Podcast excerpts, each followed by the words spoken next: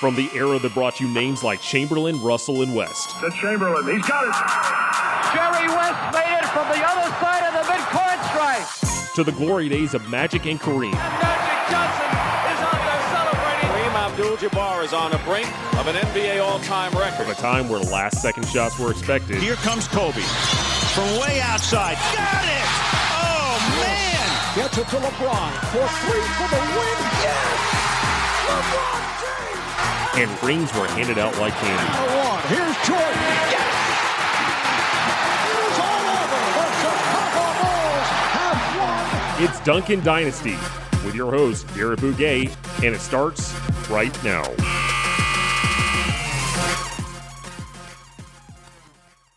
Welcome to another episode of Duncan Dynasty. I'm your host, Garrett Bouguet, and with me this week, he's a regular on the program. His Twitter handle is at Corbin NBA. He's the host of the NBA Today pod, which he just started uh, just a few weeks back.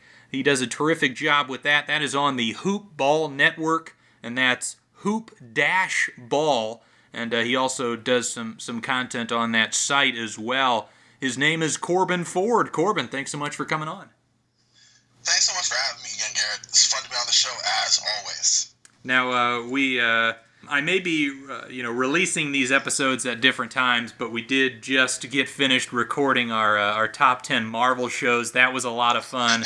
Uh, but uh, we also had uh, coordinated on a little bit of a project to uh, to do for for all of you listening to to keep you entertained during this NBA hiatus. And uh, we decided to, to look at a, a classic NBA series, watch some of the games, and, and then get together and talk about it. And the series we decided upon, and this was, uh, you know, uh, mostly Corbin's decision, but I was all for it, is the 1984 Eastern Conference quarterfinals, or the first round, between the New York Knicks and the Detroit Pistons. So, Corbin, first, before we get into anything with the actual series, I'm curious why this series in particular was appealing for you to go back and, and watch. Well, I figured with so much of, you know, uh, people now watching, you know, the 2016 finals is a classic for people to look at right now during this hiatus, or, you know, um, the more recent ones with the Kobe Lakers and such. I was like, going back, literally almost 40 years now, um, and seeing a series that played out when rules were different, where three pointers were not in, in vogue like they are now, when the play style was different, the way that teams went with their roster construction, and and, and, and game strategy was, was totally different. And also, you know, you also have that that I don't want to say different again, but you have that um uh, lack of a better word difference in broadcasting, like you already mentioned. It's it's it's it's a time capsule type of game where you get to watch the same game that we all love, but from a totally different perspective, given that it was so long ago. And you have games even 10 years ago that have changed, where, you know, 10 years from um, now, or 10 years before uh, Steph Curry was shooting, you know, taking a lot of screens to shoot mid range J's, and now he's going off the dribble taking threes just from 40 feet out, it feels like. Uh, so, the game, the NBA game has changed over the course of five years and 10 years. I was wondering and curious to see with, you know, both of us astute um, NBA fans and, and students of the game watching how different it's been from literally 1984 all the way to 2020 and the play style, the way the teams got their buckets, the way the defensive strategy was different. No zone, no designated three point shooters. The, the 20 footer was the shot you wanted ideally. And and how that's different from now looking at it through the lens that we have. Absolutely, and actually, the first thing I have on my notes is to discuss some of the rural differences. So we get we can just jump right into that. One of the first things that immediately I noticed was that there's only two referees on the court uh, back in 1984 instead of three, which uh, you know makes their job not only tougher, but it also makes, uh, in my mind, it's almost an impossible task given you know how much ground just two refs have to cover on a basketball court. Yeah, that's a lot, and it makes a lot of the calls, along with the way the time clock was structured, different and in some ways more difficult to measure, particularly in close games, end of clock situations, end of halves, and things like that. Where you know, or in transition, especially with two refs, where you're right. It wasn't like these refs were the, the fleetest of foot. They were pretty quick for their age, but you have to put a refs back in the day too. Yeah. Um, uh, another rule that you briefly mentioned was the the whole idea of um, you know you can't you couldn't play zone back then, and uh, that was in part due to the illegal defense rule, which essentially prevents defenders from you know leaving their man to go double team if they're not essentially one player away. And uh, I don't know if I'm describing that accurately, but um, it, uh, it, it it, it makes double teaming very challenging. It obviously makes zone defense, um, you know, not possible. So it does very much change the way the game looks and feels and is played. And uh, you know, I, I, saw one play. You know, that the New York Knicks were, uh, you know, for a lot of this series were were running full court traps, and at one point they had a, a player trapped at half court, and they got called for an illegal defense. Wow, that, isn't that that's crazy? Just the way that that rule is and the hard and fast way they played it, because that, that's exactly what it's like. You know what I mean? Yeah, um, it it uh, it wow. was it was a really, despite the fact that as you said, it's bordering on 40 years ago. Uh, it, it, was a pretty fast-paced series. It was a fun series to watch. One of the one of the other things, just in terms of how the referees you know performed in this. I noticed a lot a lot more of the three second violations called, a lot more travelings called, uh, and and and the way offensive fouls were called is completely foreign to me based on how I've I've grown to to watch the game now. You know, you see a lot of players on on the offensive end jumping into the defenders to create contact or to to avoid a shot blocker, get into their body. But back in 1984, that straight up just was not allowed. I mean, I saw numerous occasions where guys, even just the hint of them jumping towards the defender was an immediate offensive foul. Oh, I loved it. You're right. Like that hunting for those shots would not have happened. Where now is that obligatory go to the line. You know, if I hop you as you're coming down, oh, I'm getting my free throws. Where then it was like, no, we're not having that. And you're right. It was a totally different game. I mean, for one, I know we're to talk about this more, but the floor was so cramped. There was no stretching there. I'm stretching for them was a, a you know, a long ball by John Long. It's like that's that's like a free throw line jumper. You know it was crazy to kind of see that. You're right, and the rules changing that way. Everyone in the post, second and third efforts, a lot more rough and tumble. But you're right, they weren't giving you outs like that. Like no, when you got to the line, more than likely, especially in this series, you earned that trip. And I don't mean to say it's like glorify or romanticize a rough and tumble, uh, more potential for injury type of game back then, but they weren't rewarding easy things, or not easy things, but like bailout calls, I like to call them, where you do something like that. You know, that, that wasn't what you were getting in this playoff series or in many of those games back in the 80s.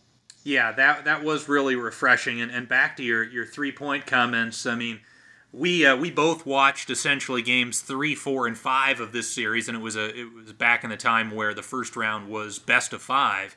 And out of those three games that I watched, I would say there were maybe eight three point attempts, and, and and maybe like two or three that actually went in. I mean, that's what the kind of drastic stuff we're talking about. That that happens in the matter of just a couple of minutes in today's game, and we're talking about watching three games where those sort of numbers were put up. So yeah, definitely uh, not not much of an emphasis on the three point shot, and of course this was just uh, just several years after the three point line was even put in. Exactly, just yeah, a short four years right after, and you're right. In that entire five game series, uh, the Knicks went five of fourteen from three, period, and the Pistons went two for nine from three, and the only two makes were by one player in the same game, and that was Isiah Thomas in that game that we're going to talk about. So it was insane to see that that was not at all, not even a thought of, oh, let's get um, a three ball in there, let's get open three. It was like only when absolutely necessary. We're down three, we're shooting the three ball type of thing. And what was crazy to me, just looking at um, the Knicks, that whole season, and this is in comparison, um, the team uh, in total made 47 three pointers. So in the Knicks that season, 1983, 1984, and then by comparison, like Gorgui Dieng, I mean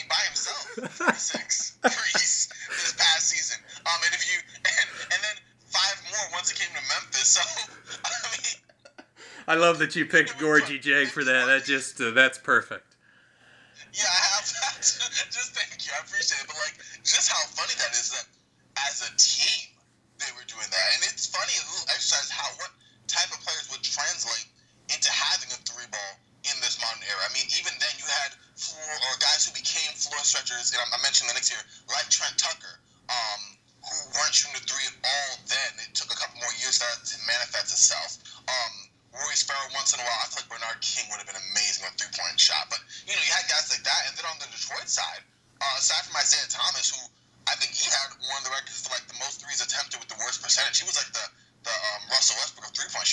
Yes. He was definitely going to get those shots up.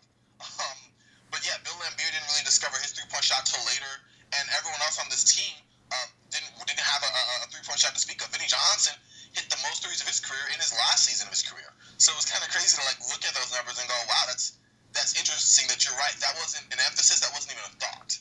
Yeah, and honestly, you mentioned the the totals for both teams over the course of the series, and and I would I would guess to say that at least half of those came.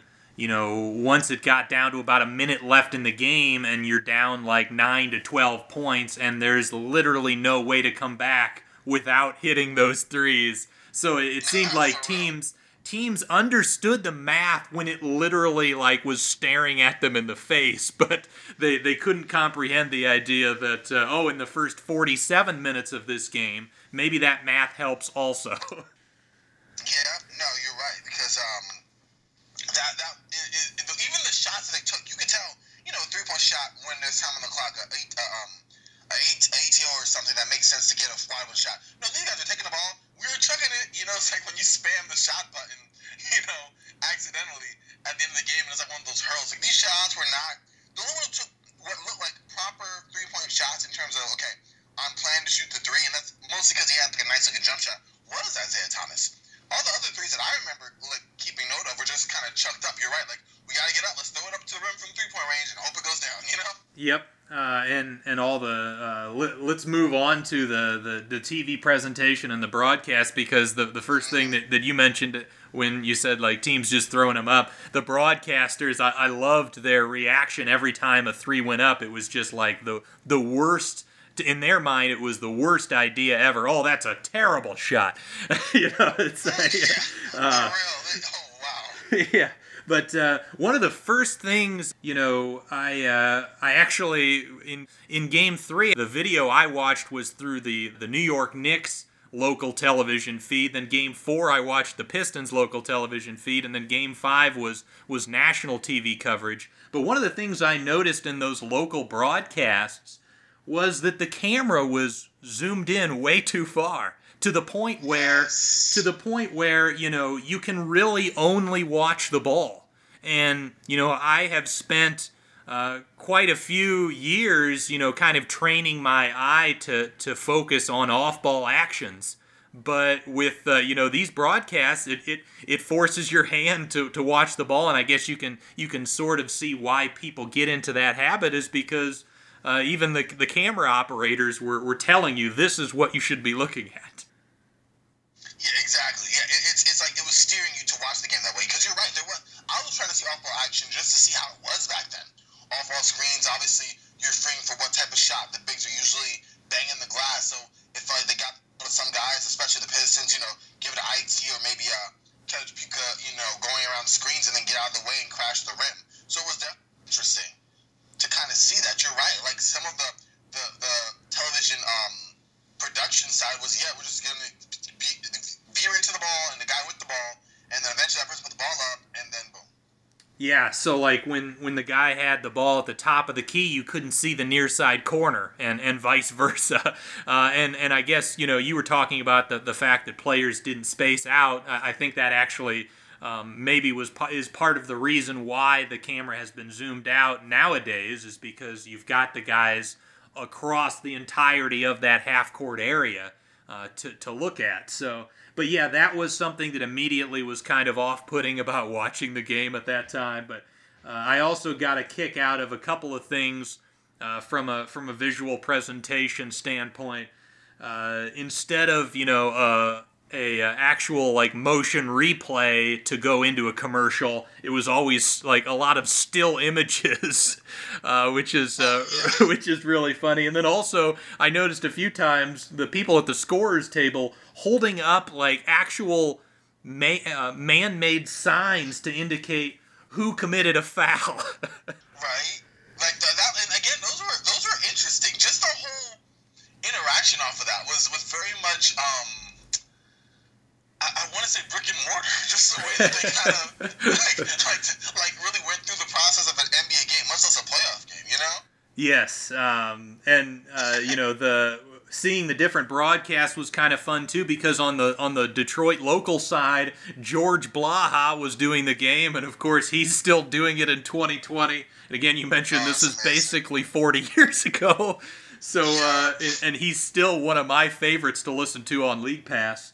Uh, and then uh, on on the national TV side, you'd ha- you've got Marv Albert doing the game, and, and he's still going on TNT. One is aged a little bit better than the other. It feels sometimes that Marv is still in the 80s when you know you see Isaiah Thomas um, take a three pointer and then Marv will go and Bradley Beal with the foul line jump shot. You know, that's what you get now. you weren't getting it back then. Marv was on this game, but you're right. Longevity wise, I'll take Blaha. Yep. Um, but yeah, so so that was kind of just my initial thoughts of, of the production side of things and, and my initial reaction to, to the game in general. But let's get more into the nitty gritty of this series. And uh, just wanted to, to get into the, the stats of some of these teams. The Pistons uh, finished the regular season at 49 and 33. They finished as the four seed in the Eastern Conference. They were first in the NBA in offense. So this isn't the bad boy Pistons that uh, many of you are familiar with in the late 80s. This is more of an offensive team. Uh, and they were actually 16th, so uh, you know basically average on the defensive end. And then the New York Knicks were kind of the opposite. They finished at 47 and 35. They were the five seed in the East. They were 13th in offensive rating and actually first on the defensive end. So, uh, you know, a, a really fun clash of styles in this matchup.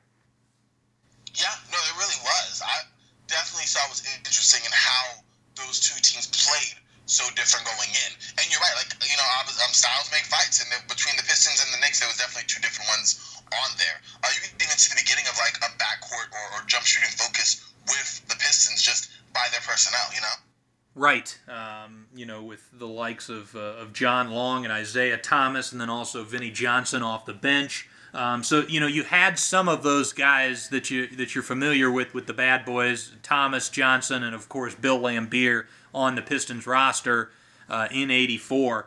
But uh, you know, looking at the the first couple of games of this series, and in fact, you mentioned you actually got to see a little bit of a highlights of the end of Game One that one came down to the wire, and the Knicks won it 94 93. I didn't actually get to see this, so I'll, I'll leave it to you. But what I did hear was the fact that Darrell Walker, a, a, rookie guard for the New York Knicks, had seven steals in game one and, and had a couple down the stretch that kind of stole the game and, and really changed the series. No, he was he was definitely a block off. He was a shot on, in the arm for the Knicks off the bench. Because you're right, those seven steals to go along with um, a team high seven assists and 13 points off the bench was great. And you know, he's backing up at this point. Um, the starting guards were Rory Sparrow and Ray Williams for the Knicks. Um, and uh, Ray Williams was a solid guard. He had a horrible night um, on, on, game one. He went 0 for 6 from the field, only managed five assists and about five turnovers as well. But Darrell Walker not only did that, he was attacking, aggressive.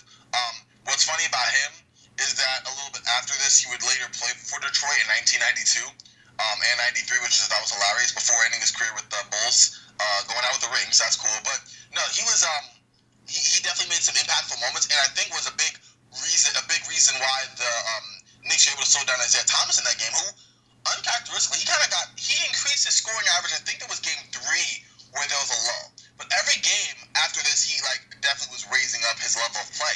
But in game one was not a game um, for him. 42 minutes, he had 10 points on four of 11 from the field. Um, wasn't really making his mark too much. Had nine assists, so that was great. But you know, was kind of deferring. It felt like a little bit more to Kelly Tripucka and Kent Benson. And uh, Kent Benson was like your, I don't know, he was he felt like your normal kind of bruising big, but he actually had a nice little 15 foot jump shot that he could flash every once in a while. So that was cool. And he had a solid game. But um, I think Darrell Walker was really the MVP for that. If you were going to overlook the contributions of one Bernard King.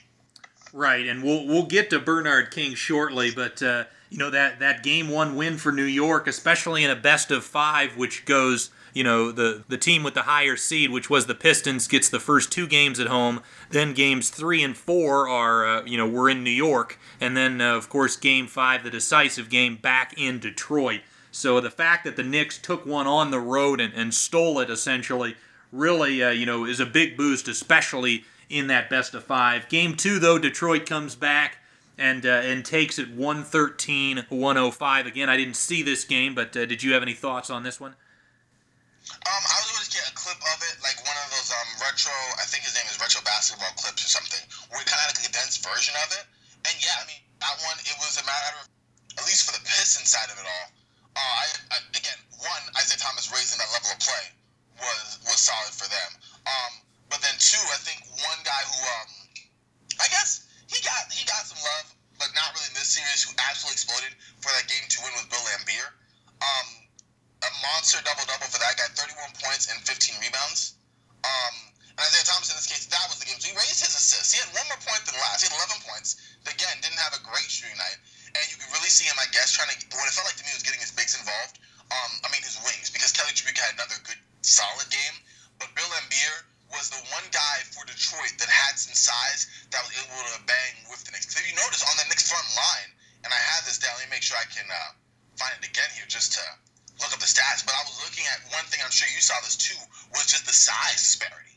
You had Bill Cartwright at 7'1, um, Bernard King 6'7, Louis Orr 6'8, um, Chuck Robinson 6'7, but played bigger than that size. Uh, and then Marvin Webster got some impactful minutes in that series, and he's 7'1 as well. Um, and that was big for them. And then you take that and compare it to the Pistons, who Bill Laimbeer, you know, at 6'11 was was was pretty sizable. But aside from that, you aren't really playing Kent Benson at 6'10, and that's it. Cliff Levingston had some good minutes at 6'8, but size wise, they just didn't match up that well. Most of the time, you know, as IT 6'1 guards, fine. Uh, Kelly Tripucka and Terry Tyler 6'6 and 6'7 you know, you're losing that rebounding battle, or at least you felt like you were watching the game at least with these guys. So to have someone come up and slap together that big double double that Bill Laimbeer was able to do, um, you know, around the rim, active, playing the Laimbeer style of play, which wasn't quite as dirty to me, in my opinion, at least back in '84. Yeah, um, you know, Laimbeer was a, was a key factor in the series, and, and I think the Knicks did a pretty good job again using their size with you know, they would post up Bill Cartwright, they'd post up Bernard King and, and really attack Laimbeer, and they got him in foul trouble on numerous occasions. Uh, and, and yeah, as soon as Detroit takes him out, they get really small. And as you mentioned, the Knicks can can just keep that size on there with uh, with Marvin Webster. But uh, yeah, I wanted to just uh, start to get into kind of the, the players and the coaches involved in this series and, and kind of break them down a little bit. Um, the the first off, I wanted to get your take on the coaching matchup. We've got two coaches that I think most NBA fans would be familiar with. Chuck Daly on the side of the Pistons, of course, he was the coach that that took them through to those back to back titles in '89 and '90. Uh, and then also on the Knicks side, of course, the legend that is Hubie Brown. Uh, so, you know, how did you feel about uh, of those two guys, and and how did you think they fared from a coaching perspective? I have to first comment on Hubie, Hubie Brown because one, who doesn't love that guy? Again, talk about NBA guys who are still going strong in their um, Twilight years is way too dark. Let's just say in their advanced NBA careers, they're still going strong. But, um, but for the Knicks, Hubie Brown was so solid, and because I hear, I heard, even though he didn't really, you know, aside from one interview I think I caught, he didn't really talk too much. I just heard his voice, you know, just every time it cuts him, it was just so weird. But he played, you can tell you know, I, I can't do. I can. I can do a horrible impression. I'm not to try to do it. He was trying to use that size of the Knicks. He was trying to play through Bernard King when they had a chance to go on the break. He was doing that defensively. You know, they were a stout defense. Uh, I think they were third in defensive rating or opponents' points per game. Um, so you knew, you know, you know, if you hear um, Hubie Brown, you know his philosophy. You know where the bread is butter. You know, and that's just what they were. You know, they were a, a scrappy team offensively. They kind of knew who their guy was. Uh, with secondary being playing through Bill Cartwright, which they were able to do at times but they were getting up and down the floor. They were protecting the ball. You know, they, they were opportunistic in their fast break opportunities. Um, funny thing, Rick Pitino was the assistant coach for that. I did not recognize that. Um, that was kind of cool. And knowing his later stint on the, how they were totally flip flop that level of play, I think in '88. I went, but um, yeah, it was such an interesting style to see him play that way. And they were 18th in pace. So, you know, like I said, opportunistically, they were going on a fast break. And when they did, um, especially I want to say games uh, four and five, you could see you know, Ray Williams pushed the ball off the court and Bill or Bernard King with that, you know, signature two-handed slam off a transition. But they knew exactly what they were doing. That was defense, grinding it out, making these um, games into a, into a dogfight if they could, and then knowing that they had somebody to go to down the blocks, uh, two people consistently, and then manufacture some points in other ways when possible. Yeah, I um, I really liked uh, you know the, the the dynamic of the two coaches. Obviously, the Pistons and Chuck Daly trying to play really fast, and, and Hubie Brown also liked to to run that full court, looked like a one-two-two press. Um, that, that, that was pretty interesting, and, and, it was fun to see Isiah Thomas try to dribble around that and through that and, and, and dissect that defense. But it also, I think, at times worked for them to, to create some turnovers and also to, to slow them down and force the Pistons into the half court, which I think was to the Knicks' advantage. Um, but you know, seeing some of the half court sets was really interesting as well. You know, I saw I saw Detroit run some some split cut action with you know kind of like what the Warriors do and uh, you know with Laimbeer acting as the the role of Draymond Green, catching the ball on the block, acting as a passer, and then you'd see guys like Isiah Thomas and and uh, Kelly Tripucka, Tripucka screening for each other and doing that split cut action. So that was neat to see. And then you know the Knicks were you know Hubie Brown's offense was was pretty simple, but it's because he had a superstar in Bernard King. But they would you know run a lot of cross screens for him to get him the ball and then they'd have this nice set where if uh, you know if the defender guarding King would uh, you know start to cheat and get over and anticipate that cross screen, they would just throw the lob to King where he stood. Uh, so they, they yep. So they had nice little counters uh, as well to defenses trying to take away King on the block. So it was yeah, it was it was really fun to see those teams and, and those coaches go at it. Oh yeah, you're right. That that that chess game was great, and you're right. In comparison to Hugh Brown, that offense, the Pistons were, you know, on the upper upper end of the spectrum. They're third in offense and points per game. You know, uh, fifth in pace. Uh, first in offensive rating that year. You know, they kind of were the opposite of the Knicks, where the defense was just enough. They were 16th that year in defensive rating, um, and 18th in opponents' points per game. But you're right; they knew where their bread was buttered offensively.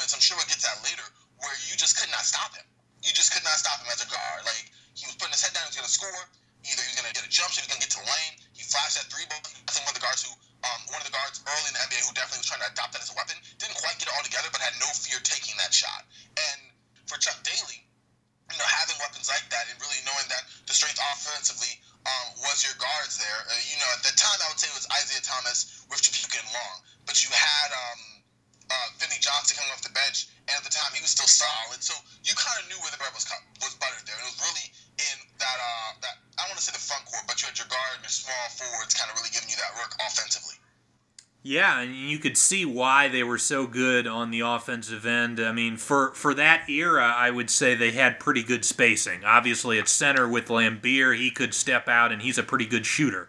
Uh, you know, even even Benson, as you even as Benson you mentioned, could could step out and shoot a little bit. John Long and Tripucka were solid shooters. And and you mentioned, you know, at, at, times Thomas would get it going, but I think, uh, you know, I was overall impressed with Isiah Thomas watching this series, but but I would say, you know, he almost uh, was a little bit disappointing to me in terms of his outside jump shot, especially in the half court. It seemed like for good chunks of games, he just couldn't get anything to go from outside. You know? I could definitely see, especially early. Those first couple games in the series, it was weird looking back. And again, I only have clips, so it's hard to get a real feel for the whole game. But it was almost like I don't want to say it was a, a lack of confidence and a hesitant to really get himself going because you can just look at the shot attempts and go, okay, he wasn't getting it there. I thought later on he was a little more confident taking those shots, but I think a lot of it was just his shots weren't exactly high percentage. You know, um, at least in my opinion, the ones that he was taking off the dribble or, or, just in general, that you know, at, for time at least, it wasn't consistent, and that was one thing about his shot that I don't know. I, I, for whatever reason, whenever I see uh, Isiah Thomas play offensively and everything, I really think of Allen Iverson. Like the shooting percentages, kind of they don't they don't like the impact offensively, and then you look at the shot shooting percentage, like oh that's not great. You know, even though their shot doesn't look bad, if anything, like I said, I really enjoyed IT jump. But you're right, it didn't really go down nearly enough. Um, I just thought for the for the series, I'm trying to see IT Isiah Thomas. What was the stats here? his effective field goal percentage was 48%. Over those five games, not super great. Uh, he, he just didn't really have, it was weird for him. I mean, he shot 30, 47% from the field, high volume um, as far as getting his shots up. Uh, not as much as Tripucka, who really took the lead offensively for them that year. And I think that it, it was a, it was a matter of Isiah kind of understanding his role. He was getting to that lead dog, alpha dog status for the Pistons, but I don't know if he was there quite yet. But you're right. I mean, going 39 to 83, you know, a lot of missed jump shots down the stretch. Um, it wasn't until the last two games I thought he did really, really well, um, specifically getting shots to go down. And even then, it, it was it was with a lot of uh, attempts. You know what I mean? Right. Um, I, I think wa- watching Thomas, you know, there's of course I think a lot of people when they think of Isiah Thomas, they they look back at that uh, performance in the in the 1988 finals with the sprained ankle where he put up 25 points in a quarter, just a legendary performance. I think you know he was definitely a big game player. He was a clutch player, and when the game was on the line, I felt a lot more confident about that jumper. But for the first three quarters, not so much. But uh, uh, but but we can't really uh, go much further uh, in talking about this series without bringing up Bernard King, and this guy was just I mean just sensational. I mean the guy averaged over 40 points per game for the series, and it may still be the the high mark for most points in a five game series in NBA history. For those of you that uh, haven't really seen Bernard King as you mentioned, he's 6'7, he's very strong, he's got a lot of muscle, he's tough to push off his spots. You know, they would post him up about 10 feet away on either block, and he really didn't have much of a weakness. You know, he could turn around over either shoulder. He's got a very quick release, incredible touch. You know, he seemed to always get the friendly roll. Um, and and you know he had counters to those those uh, those moves as well. You know, if you overreacted to that turnaround, he would then just uh, you know basically do an up and under with the turnaround and drive past you. And he could also just do a quick one or two dribble um, move if you were pressed up on him too much, uh, going either direction. And of course, he could finish with ferocity with uh, with either hand. So yeah, the guy was just sensational. He's even a solid outlet passer. I didn't think his defense was exceptional, but I didn't think it was terrible either. The guy was just an unbelievable player, and frankly, even with Isiah Thomas on the court, he was easily the best player out there. Oh yeah, I mean, you have a, that whole series that Bernard King had that season was just amazing. I mean, right to I think what the Eastern Conference Finals against the Celtics, I want to say, um, he was on fire. And you're right, you already mentioned his game so well. I felt like he had like a Draymond Green as body type, like stout and strong, but with like a Kawhi Leonard type of game inside the three point line, where you weren't getting off his spots. I mean, he wasn't, you know, he, he was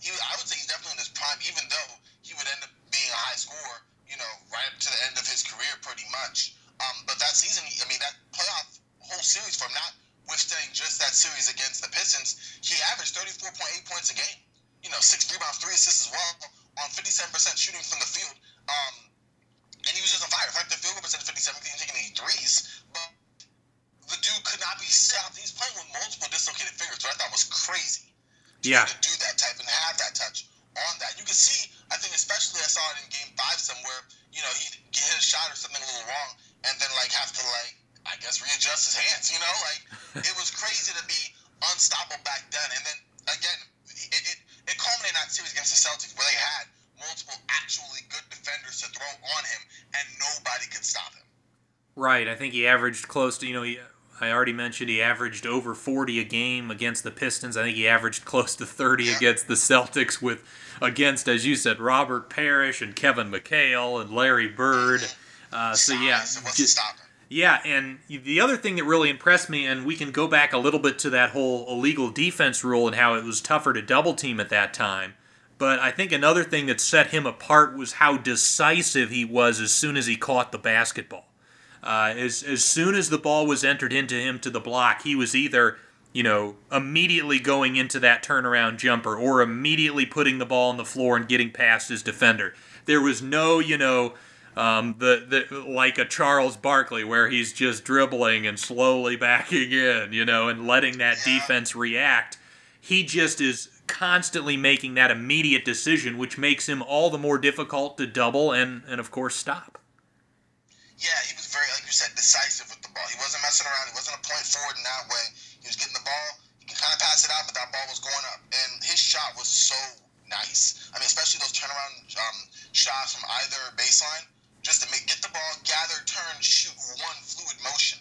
And it was so pretty. And, and I mean, that was his reliable. And like you said, he was still able to space it out, you know, at least for his time out to the foul line area, just a little farther than that. Everything between that three point arc but unstoppable nonetheless in all of that. And I mean, you said if the Celtics had no way of doing it, you said average 40 against the Pistons. The Pistons did not have a single defender that was able to stay in front of them. This was pre Dennis Rodman, pre John Salley days to have those type of guys they could throw at Bernard. Not that, you know, who knows how that would have mattered historically speaking, just because he kept doing his high scoring ways uh, before injuries kind of took over. But you definitely weren't stopping with the likes of uh, Kelly Tripucka and John Long and Cliff Levingston. That wasn't his type of game at the time. You know, he was kind of defensive energy guy. But they, they just didn't really have a good ideal match to put on them. And as you can tell by scoring averages, just watching the game, it, it really showed. Yeah, his his only weakness that I really noticed um, is, you know, I, I, think he, he didn't seem to be the, the cleanest ball handler. Again, I mentioned, you know, he, he could do one to two dribble moves pretty pretty well, but you know, you'd see occasionally where he'd get a steal and have to dribble the length of the court, and he'd be, you know, you know, the ball would be behind him essentially. So uh, it, it's weird to think, though, you know, well, if he played if he played in 2020, though, instead of 1984, he'd probably be more of the Giannis type, where he would be the point forward, as opposed to having to rely on, you know, guards having to get him the basketball. Uh, and, and of course, he probably would extend that range as well. You know, he, he was a decent free throw shooter and, and, and could hit those standstill jumpers. Exactly, yeah. You're right. You said yourself, like, he, again, it, it's funny to see how these type of guys would have translated in modern times just with that type of game because you're right. Some more facets of this game would be great. If I, I hate to be like Giannis and say if Bernard had a three point shot, look out. But I mean, let's think about it. Like you know, it, it would be crazy to think about the type of offensive arsenal he would have because that type of play, you know, it does translate. It wasn't like he was taking too long. He knew what his moves were. He was too physical for some guys. He wasn't um, deterred by larger length or larger bodies. And yeah, you said yourself, like breaking down the ball handling for that time was sloppy from him and you know, a, a, lot of guys, I guess, they really had them more stereotyped into roles. So it's hard to see um, a um, subset of attributes across certain types of players back then. You know what I mean? You, you're scoring uh, small forward. You're a rebounding center. Oh, you can stretch the floor a little bit. That's cool. You know what I mean? You really have a lot of those guys that had multiple um, attributes across the board where they could shoot three on one end, space the floor on the other, um, or shoot three on one end and then uh, rim defend on the other, or be a three and D forward. You know, it was really like a 20 footer and average D kind of guy. You know what I mean? It was interesting.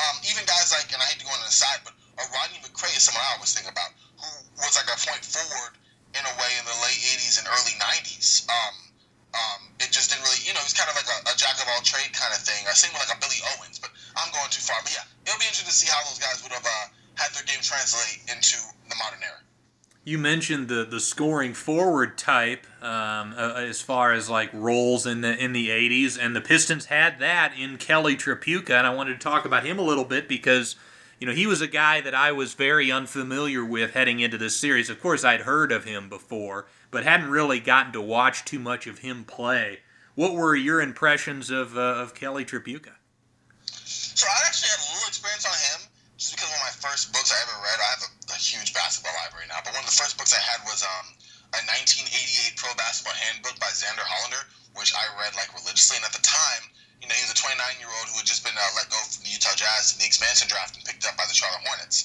And he was coming off a bad year, and it was like, oh, he was the, the, the going back then was that he was too soft. Um, was just a guy like play like got jump shots, offensively was there, gave you nothing defensively. Um, didn't really give you too much from like a offensive standpoint aside from putting the ball in the hole, and he was really just like a jump shooting small forward.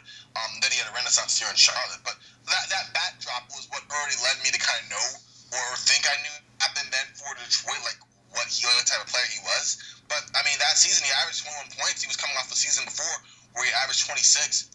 He had a really good jump shot, um, decent three pointer. I mean, that the 20 in the year that the playoff series he was did not have a great year shooting the three, but just before that, on admittedly low volume, he shot 37% from three, and he could shoot. And that was kind of it. You had a lot of uh, screen action, a lot of ball movement to get in the ball.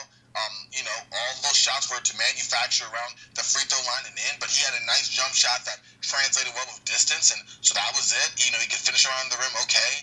Um, it wasn't really a quote unquote driver, uh, and defensively was next to nothing, but I figured I, I want to know how he was able to get his shots in that time. You know what I mean? and it was interesting to see that as a, as a shooter, you know, he's pretty solid out there. Yeah, he's six six, so he had that bit of a tweener on the offensive end where uh, you you said you know he wasn't much of a driver, but he occasionally you know if he got a center guarding him, he could he could attack off the dribble. He had a couple of shots. There was uh, one I remember where he he drove left and, and had a, a right-handed scoop shot off the glass that went in. Uh, that was was pretty impressive. But then you know he his go-to move seemed to be on the block that uh, that turnaround over the right shoulder. He went to that a lot off the glass. Uh, and uh, you know that was a really tough move to stop, especially you know if if the Knicks had one of their backcourt guys, one of their guards on him, he could he could just shoot right over the top. Yeah, that dexterity that shot was true. A lot of people it seemed like that shot was in their arsenal. You know what I mean? Like not not that not his shot specifically, but the followaway shot as as a shot in itself. You know? Yeah, and and utilizing the the backboard more than I think a lot of players do. Yeah, I don't know if it was if like they were trained to do that. You're right because you have those shots off the glass or those little bankers on the side. You know, and only the modern time who used it who used it that much was Tim Duncan. That was you know his famous kind of bank shot. A lot of it is trained not to do it that much. It feels like um, I wouldn't really know exactly that, but just in terms of having a shot that you go to automatically. And for him, you're right, with a lot of that over the top type of shots, especially like you said, when he was cross matched on with like a Ray Williams or a Rory Sparrow, who really had no hope to kind of stay in front of him, at least stay in front of him, but, but to defend the shot when he had a significant size advantage over. Yeah, I, I feel like a lot of his, you know, he averaged over 30 a game in this series, so he, you know, did a really good job scoring the basketball for the Pistons. But I feel like, again, you know, thinking about what these guys are in today's game, uh, he seems to me much more of the um, likely the guy that just stands in the you know stands off the ball and is just a spot up really good three point shooter. Uh, a lot of the uh, a lot of the post up play at six six, given you know he didn't have a left hand, he didn't really seem to. He seemed very predictable that he was just going to go to that same move over and over again you know, you talk about the average wing in the NBA being like, you know, six, about his size, and if they've got that scouting report, I have a hard time believing he's going to be as uh, productive of a scorer in today's league. No, you're right. It, it would definitely be interesting to see because that game did not translate super, super well. So you definitely have that right. And for one, I mean, forget that. The hair didn't translate. the hair was not doing it. you know what I mean? Right, and uh, yeah, you. I mean, you can tell. I think like um, just going through the the decades, you've got not only the hairdos but just the names. Uh, you know, you've got in the '50s and '60s, you got guys named like Bill Sharman. Um, you know, very very white names and like a Kelly Kelly Tripucka. Uh, you're you're not hearing anybody with a name like Kelly Tripucka in 2020. No, no and here it comes. Kelly, I mean, Marv Albert might say it now, you know, getting mixed up with Pat Connaughton. yeah, yeah. But uh, um, the another guy I thought was, uh, you know, very vital to uh, to the Knicks was uh, Bill Cartwright, and a lot of people are probably familiar with him due to the fact that he was a, a starter for those, uh, you know, those Bulls teams that first three-peat for Michael Jordan. And, uh, you know, Bill Cartwright, he's got that really funky looking jump shot. Uh, but but that guy can play, and, and especially in this time, I think he's he's a lot more effective than even what you saw or what most people are familiar with in his Bulls days. Yeah, for sure. I mean, for one, I don't even think he was. I don't want to say marginalized as a role player, but he was definitely a guy outside of Bernard King who the Knicks went to repeatedly and had a nice little treasure, treasure trove of moves down low and a really good far away jump shot. You're right, he had that funky release. Um, and we all knew it from his free throw shooting, but it was it was a nice looking shot. I, I remember moments going, wow, you know, the Pistons really don't have anyone to stick Bill Cartwright. And going, wait a sec, I'm talking about that Bill Cartwright, like the one you know, who didn't have the greatest of hands from Michael Jordan passes and was constantly getting yelled. You know, that Bill Cartwright. But yes, like medical bill is what they called him, just because he was injury ridden. But let's not forget that, you know, as a player back then, he was pretty solid. Very, very solid. Like you said, he's nice um, guy who got to get the ball down to, who carried the Knicks for stretches offensively when Bernard wasn't in there. Uh, and then during those years, I mean, you know, high team score. His first two years, he averaged over 20 points a game or 20. And then by 84 at that point, he was at 17, and then he had an injury that took him out all of uh, 85, and then after that, he kind of went down to like marginal levels, you know, that, that kind of a supporting cast player. But at the time, you're right, like, you know, he was coming with the, he was third picked overall in the 79 draft, kind of the high pick type thing going, had some sneaky good moves down there. And yeah, I don't think, again, talking about games that translate well, I don't know if he'd be anything like I don't, I don't want to compare to JaVale McGee or anything like that, but in the sense of like body type, that's what it reminded me of. You know what I mean? But Yeah. offensively, I think he was very, uh, at least solid and competent for that Knicks team and just in general, you know? Right, and they would often, I think, stagger King and, and Cartwright, and, and there were moments, uh, even in that crucial Game 5, which we'll get to, where, where King was in foul trouble, and, and yeah, Cartwright was their go to guy and kept them afloat in a crucial time. But yeah, he's a very solid player. Defensively, you know, I, I, I thought he was solid, although I was actually more impressed with uh, with the Knicks backup center defensively and Marvin Webster. And uh, I also just wanted to say, why doesn't the NBA have these awesome nicknames anymore? I mean, just going through this series, we had Leonard Truck Robinson, Marvin the Eraser Webster, Earl Earl the Twirl Cureton, and Vinnie the Microwave Johnson. I mean, why did this go away? Uh, you know what? I think now we have to go to pro basketball reference and make up nicknames, and that's kind of the, the trend that's in there. But you're right, like having that spice. Maybe we should have, um, you know, Common did such a good job in the All Star game. Maybe you can just throw out a few random uh, generated nicknames for these guys. You know? Yes, I'm, I'm all for that. Pay the guy some money to, to, to spend some time working on that. But Right? but we need that back. You're right. When the NBA was fantastic. but yeah, the uh, some some of the other guys that were notable in this series, uh, you know, you you already mentioned Rick Pitino, an assistant coach for the Knicks. Ernie Grunfeld was a, uh, a bench player for the Knicks. Of course, he later became a, a general manager for the Knicks and Bucks, and then the the president of basketball operations for a, a long time with the Wizards. And then uh, even Louis Orr, uh, another backup for the Knicks that got some time, he he ended up uh, he's been a long time college coach, coached um, near where I am in Ohio at uh, Bowling Green State University, and, and now he's an assistant coach at uh, Georgetown with Patrick Ewing.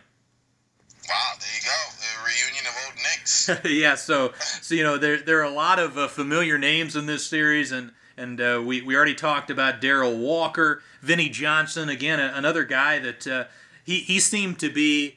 Um, you know, again, since I haven't watched a lot of basketball from the 70s, uh, he, he seemed to be one of the few guys in this series that was really utilizing the pump fake, especially from the guard position. Yeah, he was more in line with that Lou Williams type of off the bench score that got better with age that I remember. Yes. You know, if not even like foul but you're right, he had a crafty game. I didn't even realize at that point he was 27. By the time he won his championships, he was 30-ish, you know, in his 30s already, and still being a guy who got clutch buckets for the Pistons. But he's one of those guys that, you know, just had a really good second career in the NBA. Um, not that he never saw a career to begin with, but just in general, as like longevity-wise, to be someone who could get buckets for the guys in spots, really unleash that three-guard lineup that the Pistons used with Joe Dumars and Isiah Thomas at times. But yeah, back then I was like, oh wow, I thought we were seeing like a young Vinnie Johnson. By the time had already been in the league for four years and was already 27, I was like, oh wow. And to think that he got another eight years out of that, you know, uh, pretty decent play, knowing his role as that super sub six man off the bench who gave you some points and a few assists. Like I said, it reminded me of Lou Williams in the you're getting like 15 something points, although Lou gets you more than that and like three to five assists a game. Yeah, and uh, you mentioned playing well late into his career. He hit the basically the game-winning shot that sealed the the Pistons' 1990 championship against the Blazers. So, Yeah. you know, a guy that uh, continued to contribute late into his career, and yeah, as you said, very crafty game. Thanks so much for listening to Duncan Dynasty.